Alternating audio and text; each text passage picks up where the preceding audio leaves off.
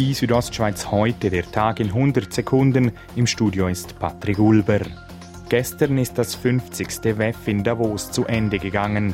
Der Direktor des WEF, Alois Zwinki, sagt zur Zukunft des Forums in Davos. Wir brauchen eine Infrastruktur in Davos, wo unseren Anlass kann beherbergen kann. Solange diese Voraussetzung gegeben sei, gäbe es keinen Grund, Davos zu verlassen, so Zwinki. In Bad Ragaz ist gestern Abend eine Frau auf einem Fußgängerstreifen angefahren worden. Wie die Polizei mitteilte, überholte eine 75-jährige Autofahrerin ein stillstehendes Postauto. Gleichzeitig überquerte eine 38-jährige Fußgängerin die Straße.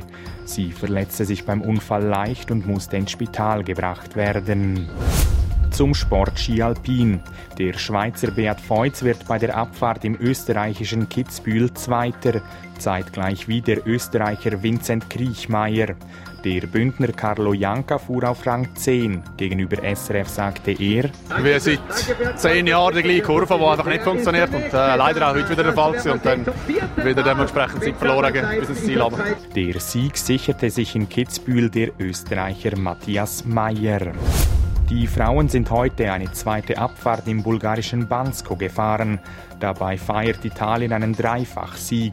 Elena Curtoni gewinnt vor ihren Landsfrauen Marta Bassino und Federica Brignone. Beste Schweizerin ist Corinne Sutter als Neunte. Lara Gut-Berami klassierte sich direkt hinter Sutter auf dem zehnten Rang. Die Südostschweiz heute, der Tag in 100 Sekunden, auch als Podcast erhältlich.